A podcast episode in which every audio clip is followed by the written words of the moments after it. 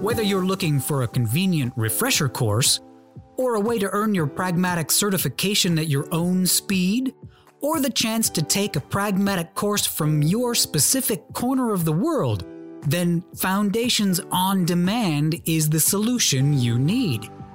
Get the same great content, tools, and templates our Foundations course is famous for in a flexible and easy to use online learning platform. Learn the skills you need to build and market products people want to buy. And earn your Pragmatic Institute certification anywhere, anytime. No more travel worries, no more time zone issues, just truly great training.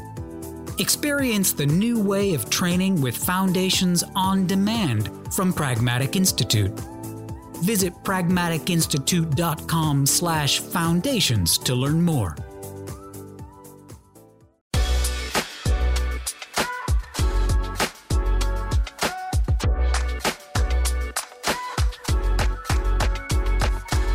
Hello, and welcome to the Pragmatic Product Chat series, where we tackle the biggest challenges facing today's product management, product marketing, and other market and data driven professionals with some of the best minds in the industry.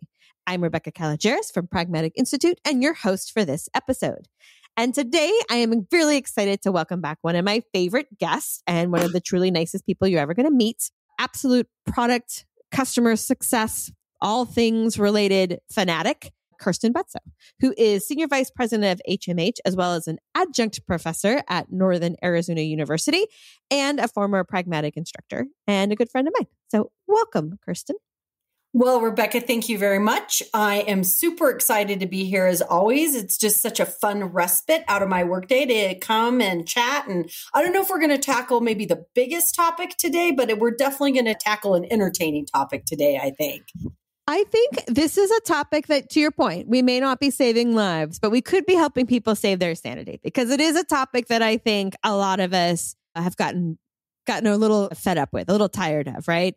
I don't know how many of you have been in a Zoom meeting or an in-person meeting and played buzzword bingo, right? We're like, oh my gosh, if somebody says scalable again, or you know we've we now it's artificial intelligence and generative ai like there are just certain phrases that really are so commonly used and don't necessarily mean a whole lot and i think kirsten you've got a really great perspective on some particular corporate jargon and why maybe not doing us any favors when we leverage those words yeah, so today we're going to talk about corporate jargon. And is it really adding value? Detracting or creating a net neutral situation, right? So, best case scenario, it's adding value. I think that's probably suspect. Um, you know, worst case scenario, I think it's it, I think it has the potential to cause actual harm. And net neutral is really not a great place you want to be. I think elevator music exists for a reason, but isn't really what you should strive for. So yeah, so you and I actually have been talking and and just talking about the the silliness sometimes that goes along with corporate speak, corporate jargon. And I was recently reading an article in Forbes, and there was a company by the name of Preply that actually did a survey based on most. I don't remember how they phrased it, but we'll say least popular. I was going to say most, most uh, disdainful, but least least popular corporate jargon phrases and I read it and I got to thinking about it and it's fun and it's a, it's a fun little read. But then I also got to thinking about phrases we use and do they actually have the potential to inhibit what it is we're trying to accomplish? And I really got to thinking about that. And there were three phases on the top 10 list in that article that I thought maybe we want to impact because they were really the ones that really stuck out for me that I felt like, man, I think we should vanquish this from our corporate vocabulary because ultimately I don't think it's doing us any favors. Mm-mm. Mm-mm. so I'm going to jump in if that's all right, Rebecca. Absolutely. So we can't do the whole 10 list. So I'm going to do number 10, number five, and number one. So the 10 least favorite corporate jargon phrase that Preply found in its survey was thinking outside the box thinking outside the box. Now, I will tell you why I don't love thinking outside the box. Here's why. When you have a box, it implies a set boundary. we're inside that little square and we're toiling away and everything's great, but we need to do something different. All we have to do is crack through that little nice, neat boundary that we've been existing in. And if we crack out of that boundary, greatness will ensue, innovation will happen, evolution will occur. And the reason why I don't like that concept or that construct is because why have a box? Why have a box in the first place? The box to me represents a boundary, and it represents a boundary that we need to crack through and escape from. And so I think about it more like a dot. What if you just had a blank piece of paper and you had a dot in the middle of your paper and you need to get somewhere else on that piece of paper with that dot. And you don't have to worry about breaking through an existing norm in order for that to happen because you're not putting yourself in that box in the first place. Right. And I love to think about it in terms of expansion. How do we constantly think about driving evolution, driving improvement, driving innovation? by constantly expanding. And so I think if we think about it in those terms, we free ourselves up to think more broadly, to think more outside boundaries, preset boundaries. And so that's one of the reasons why I'm not a huge fan of number 10 on that list, thinking outside the box. I think it inhibits us. I think so too. And I also think there's something about like if I said to you, you know what, Kirsten, you just need to think outside the box it's something somewhat insulting. Like you, as an intelligent, you know, contributor to an organization, that is what you do, right? You're always doing that. So to, to pretend like there's some box that I that you're not smart enough to reach out of, like that to me feels very insulting and limiting. And versus that mindset is always that I'm expanding. And you can't just like draw the outline across me as I expand. So yeah. Right. I mean, it's that's funny. I never even thought about it from a condescending perspective, but that actually rings super true. You know, it's about the, that growth mindset, which probably growth mindset's teetering in being a bit of a corporate jargon phrase, but we'll leave that. it's not on the list though. So it's not on the list right now. person. we can say it freely here. Yeah. I, and I, you know, I think that we should be in a mindset of continuous improvement, continuous evolution rather than saying, let's get in a boundary. And then if we can get outside of that boundary, we'll have a new boundary. And then we right. can get outside of that boundary and then we'll have a new boundary. I just think, why have the box in the first place? Let's just get it rid of like the box. The, the old cartoon where they like would draw the line and it was like, don't step over the line. And then Bugs Bunny would step over the line and then Elmer Fudd would draw a new line. And like you just keep moving the boundary is exactly the opposite sort of empowerment that we want to give the the employees who work for us. Right. And, you know, I also think there, it sort of implies a, what we're doing today is okay, but we, we could be doing better versus what we're doing today might be great. What's, what's even greater? Even though I'm not 100% mm-hmm. sure that's great grammar, but you're with me. Hopefully. Well, maybe we could do more, Kirsten, if we did number five on the list. You know, this is a really good point that you make, Rebecca, because number five on the list is one that drives me personally insane. And that is give 110%. um, all we need to do is give 110%. We just got to give 110%. What's it going to take to get 110% on this? Well, I mean, think about what that's saying. What that says is all we really need to do is create an unsustainable work environment where we're all exceeding max capacity and if that's the construct we have, that's when we get really great stuff. And I understand we have to surge from time to time in our jobs and in our roles during busy season, exceptional kinds of things. But if we allow 110% to be the standard, you don't have a sustainable work environment. And if you don't have a sustainable work environment, you will not evolve the way you need to and should as a company because you don't give people the time and space to have all the ideas to think about what they need to do. I mean, there's a reason all the great ideas come to you in the shower or when you're doing routine activities. It's because your mind is relaxed, it's clean, you're doing a routine that can be very cathartic. And if you've ever had a problem that you can't solve and you go for a bike ride or you go for a walk or you take a shower, you do something totally different, very often it instantly comes to you. Whereas if you sat at your desk and you try to force that answer by giving 110%, it doesn't come.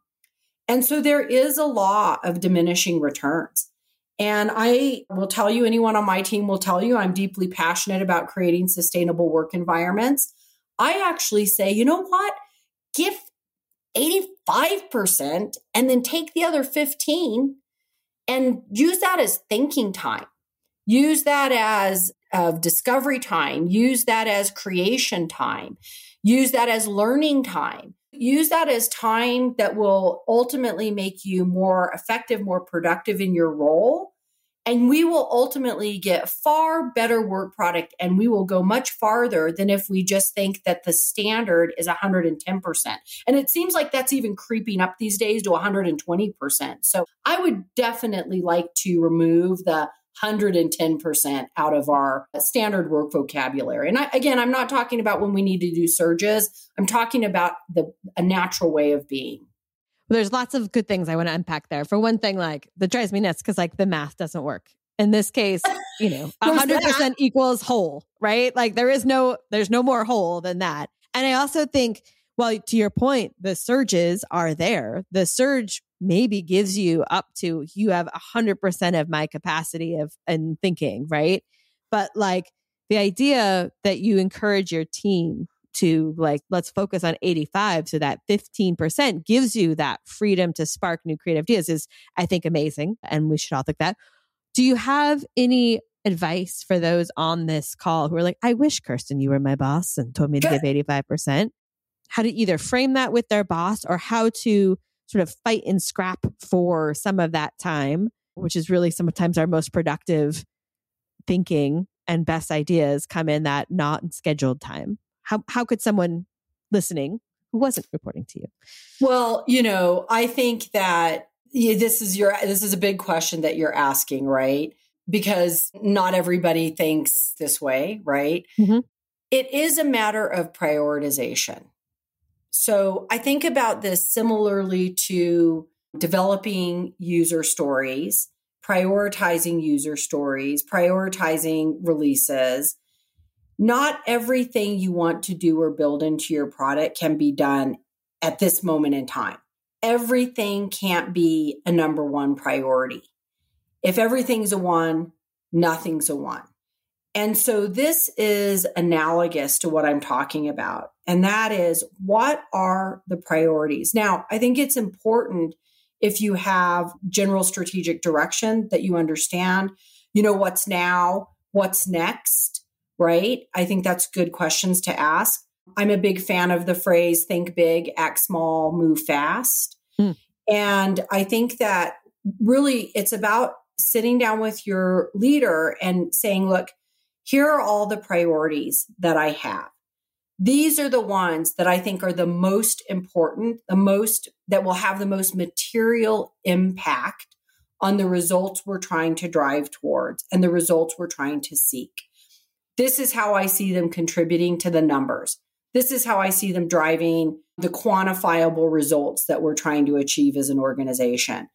These other things, yes, they're nice to have. Yes, maybe we should do them someday but they don't have a material impact. And so let me help you understand what I believe has the greatest material impact. Additionally, hmm. I need some time, other time that's not related to doing this exact work, but actually helps make this work better. I need time to do some research. I need time to maybe get some training on a methodology that's going to make me more efficient. I need some time to read industry information that might help inform what it is I'm trying to do. And this time needs to be baked into my workday as well. So, what I'm asking is can we look down at my work? Can we say, okay, this is the work that has to be done because it has a material, quantifiable impact on the business? And then there's this other work that, quite honestly, has to be done too if we really want the other work to be great. But if we're only ever living in the weeds with the immediate work that has to be done, well, then we're not, we're going back to C number one on the box thinking. We're not thinking in terms of perpetual expansion. And so it's really about, you know, what is essential to, to the workday And I actually think that brain time, that thinking time is essential too. And so I think that that is an item in and of itself on the priority list. I love that. The other thing I would add is I think we all need to be honest with ourselves and look internally. I don't think it's always our boss or someone else who's filling up our calendar. Right? I think it's ah. often that we're like, I could do this. And I, you know, I, I for a lot of type A, a lot of problem solvers, a lot of want to make an impact. How many things are we taking on because we can that we should ask ourselves if we should?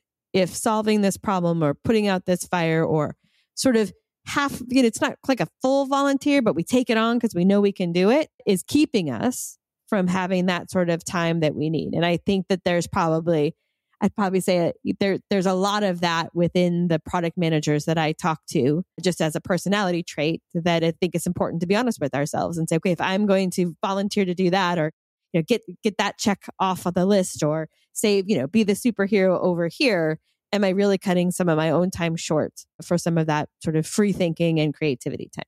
I mean, you make a great point. If you're filling the 15% with random request, well, that's not in the spirit of what we're talking about here.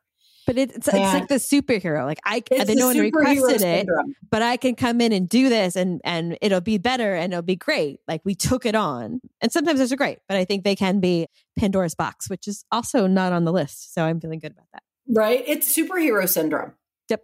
I mean, here's the thing, Rebecca no is a full sentence. Mm-hmm. And it's about understanding. I come to work every day, and my boss expects me to get certain things done this year. I have big goals I'm supposed to be fulfilling this year. I know what those goals are. So when I meet with and talk to my teams, we try to calibrate our work to those goals. Now, I get a ton of other requests throughout the course of the year, but if they're not in fulfillment of those goals, I don't do a carte blanche no because I don't want to be a jerk. but by the same token, if it's something that isn't going to have a material impact for what I'm accountable for when I have to sit in front of my boss at the end of the year and we look at what I did or didn't accomplish, is it helping me? And if the answer to that is no, well, then I think you really should question whether or not you should be doing it. Now, you could have those situations where it's a new thing and you think it should replace something on the list because it's a better thing that you didn't see about. I'm not saying we should be rigid or fixed and mm-hmm. have a mm-hmm. list and it's only this list and that will be the list from henceforth and we etch it in stone and we never change it. We will never, ever, ever want, ever, in every aspect of our lives for more time to do the things we want to do. We will never want there will always be more things than there is time allotted in the universe. So it just becomes a question of where and how you spend your time. And if you're allowing yourself to be run ragged, well, it's time to speak up and it's time to have that conversation about priorities. And it's also time to make sure that you're allotting yourself that time to be a better, more productive employee. I, I can tell you when I came into this role, I made it very, very, very clear to people do not check your email on vacation. I swear I will have IT pull your records. I will check up on you. I better not find you checking email on vacation because if you're checking on email on vacation, it's now a change of venue for your work. It's not an actual vacation. Now, I will tell you, there were some leaders on my team that broke out in hives well, I'm just a little, I'm just this, oh, just once a day, just a just a little bit. I'm like, no, no. I'm I want you to squirm. I want you to go away. I want you to sit on the beach. I want you to stare in the sunset. And I want you to come back refreshed. And I don't want you to check email. And the first, I had a couple of people that literally were just thought I had asked them to commit a crime. And, and I'm like, just do it, test it, just test it for me and come back and let me know. And they all came back and said, Oh my gosh, new standard. I'm never working on vacation again because I am coming back. I had a thousand amazing ideas just sitting on the beach doing nothing. And I wouldn't have had those if I was being mired in the little individual request still and trying to fulfill emails. the thing too is if the business is going to go out of business because an individual employee's gone for say a max of 10 business days, I mean, that's a problem. That's a different yeah, problem, yeah. right? And so I think we also need to calibrate that the business probably can survive if we take a few minutes out of a day, if we go on vacation and we use that time to mentally refresh, restore, and recalibrate because we come back better and we're better workers for it. And that all needs to be baked into the 100%. And exactly to your point, Rebecca, if we are at 110% when the surge comes, now we're at 120, 25. It's not sustainable. So, no. no. All right. Are you ready for number one? Should we do a little I drum roll? ready for number one. Drum roll.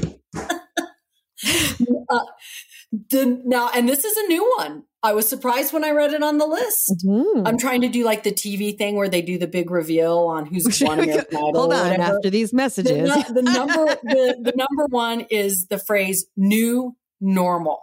New normal. Mm. Now there is a thought process that this is popped up on the list and is a number one because it is a byproduct of COVID. There was mm. a world before COVID. There's now a new world after COVID. I would actually put new normal a little bit in the same way of thinking of thinking outside the box. Yeah. Which is it implies there was a way and now there's a new way and we should standardize on the new way and wait until the next new way comes and then we'll standardize on that new way.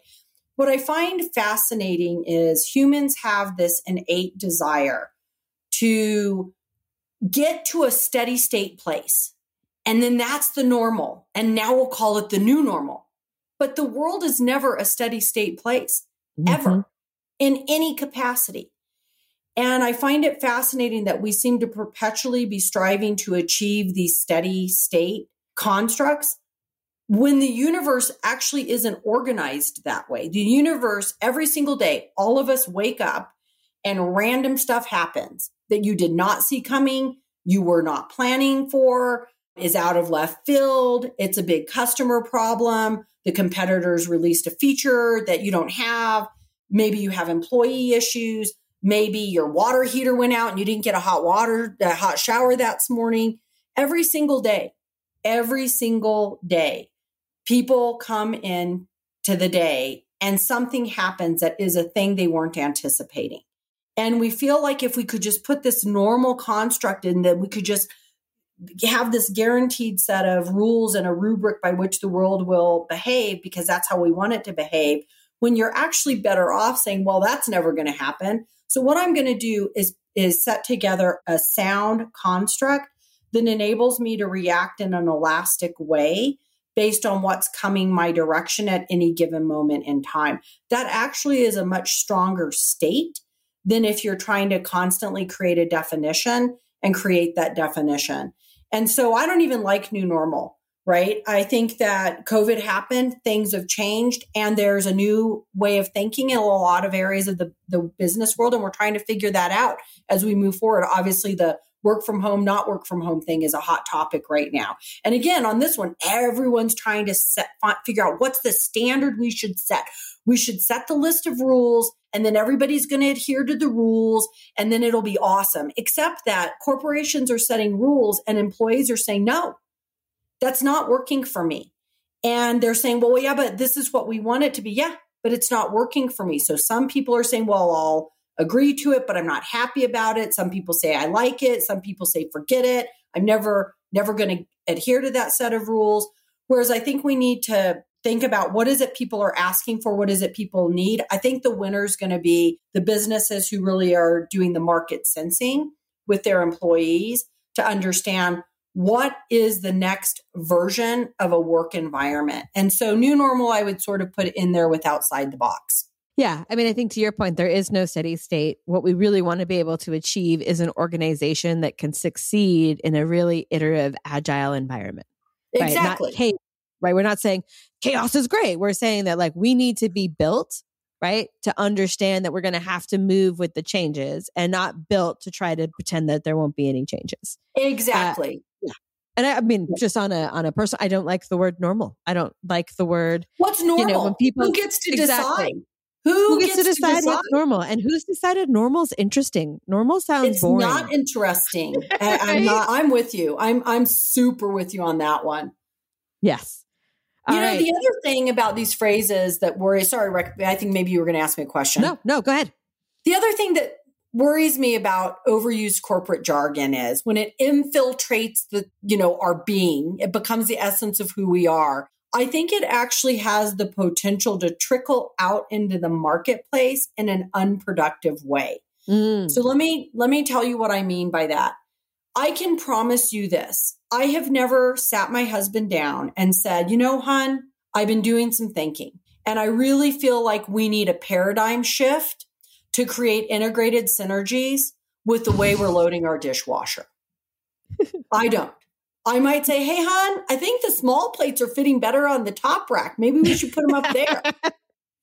And very rarely, maybe in some technical solution sets, very rarely do our customers speak this way. Hmm. Very rarely would a customer say, What I really need you to do is think outside the box, work 110% to create a new normal of a product that you're going to deliver to solve my problems. No, they will say, I'm in pain. I need help. Can you help? And then they speak in the voice and the language that is relevant for them and their specialities and the way they talk in their industry, the way they talk in their roles, the way they talk in the, the persona that they occupy when they come do their work every day. So I think when we allow ourselves to drift into corporate speak, that very often does not resonate with the people who are actually using the products we're building. We create a disconnect in our vocabularies. And so I would rather, and then we have to do translations, and that just seems silly. I would rather that we find a way to have our word choice within our organizations align more closely to the way that our customers speak, because then it starts to engender a culture where we're always speaking like we're speaking on behalf of the customer, which is a good thing. And so corporate speak has the potential to drift out into the Hmm. marketplace in an unproductive way in the way that you're representing yourself to the marketplace because you're throwing a bunch of big words in your mission statement that the average person that you're helping it doesn't resonate with them and so i would i would also caution people to think about that impact I think the other thing with these common phrases is that even when the intention is good, right? Thinking outside the box means let's be creative. Let's like go beyond our boundaries, right? But when you hear them a lot, they lose their power and they lose what the the sort of sense of nuance or specificity to your organization, right? They just feel like a stamp, right? And and the reason I think this too is the second word on the list, which we didn't talk about, was culture. right And it made me sad because you and I are both very, very firm believers that building a strong culture is what makes your teams really productive. But the reason it's on the list is because it's thrown around all the time, right? Like it's a culture, it's a culture, but they don't, right? Like the intention is right, but they just use it as a stamp. And I'm like, if I just call it culture, we'll be okay. We have this, it's the culture piece, or and it's not really taking into account the depth of what we really mean about building an organization of people who feel safe and who trust each other and who can be themselves so that they can give their best. And I think that part is so important. But the stamp culture and the way it's sort of overused and misused means that it can kind of, you just roll your eyes at it. You're like, oh, another culture initiative. I bet we're going to play, you know, trivia in our socks or whatever. right i mean Yeah. it, you make such a fantastic point overuse creates trite Yes, that's the and word. then it Yep. becomes a cliche and then it doesn't hold the value. And i get it. Language is fluid and and words get glommed onto and they come in and out of vogue. But when we default to those trite things that perhaps are inhibiting our thinking maybe it's time to just look at it and reevaluate. I also love the idea i think we grab these phrases because they're easy and they're on the tip of our tongue right? Everybody uses them. It's much harder. I mean, I challenge everybody on this call to think, go for a week and not say think outside the box. I already almost said it like four times on this call because it's there and it's on the tip of our tongues. And so it's easy to trot out. But even think about that. I mean, challenge everybody this week to try not to say some of these phrases and see what kind of mental overhead that puts on you. It's probably a good thing because now you're driving your brain to a new place. Right. And how else can you describe what you're looking for in a way that's going to feel much more real to the audience that you go and ensure that you guys have a better understanding of the same thing. New normal to Kirsten may not mean the same thing as it means to me. But if we're really talking through what we intend with that phrase, we're going to get a better alignment than we would by just throwing out a couple of words. I know sometimes we think multisyllabic words make us sound smart. Sometimes simple conveys things much more effectively. Yep. Absolutely. Don't give 110% in your syllables. now people are going to be like, I listened to this podcast and I'm supposed to never check email on vacation and only work 100% of the time. So, you know, maybe, uh, well, what's done is done. What's done is done. But with that in mind, Kirsten, we talked about lots of different things with our favorite buzzwords. If you were going to have people do two things differently tomorrow, based on what we talked about today, what would it be? You know, I think it's what I just said. Think about your go to phrases and then think about what you're really trying to convey. And then ask yourself, is it the best choice? Or do I want a new way of conveying that? And do I want to convey it in maybe the voice and the language of the people that we're serving or helping, or even just my audience? Because mm-hmm. different members of the, the company have different frames of reference. Just challenge yourself to think about what are those phrases that you just grab because they're readily available, they're easy, everybody understands them, you can throw them out, you're habituated on using them and try to find some find a different way to say it and not a new phrase, but a different way to say it.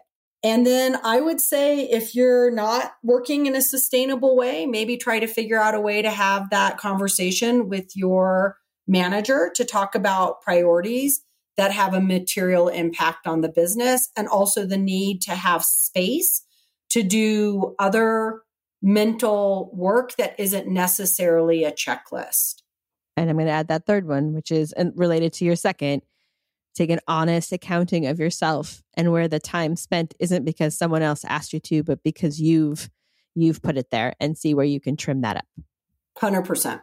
Not 110, just 100 not 110 see? Right there. That's one of my phrases i need to work on. I am the master of colloquialism so i probably this is a do as i say not as i do conversation. All right kirsten as always a pleasure having you on. Thank you for joining us. Thank you very much for having me all right. That does it for today's episode. Thank you everyone for listening. And don't forget to join us next week when we tackle another great topic designed to help you elevate your product, your company, and your career.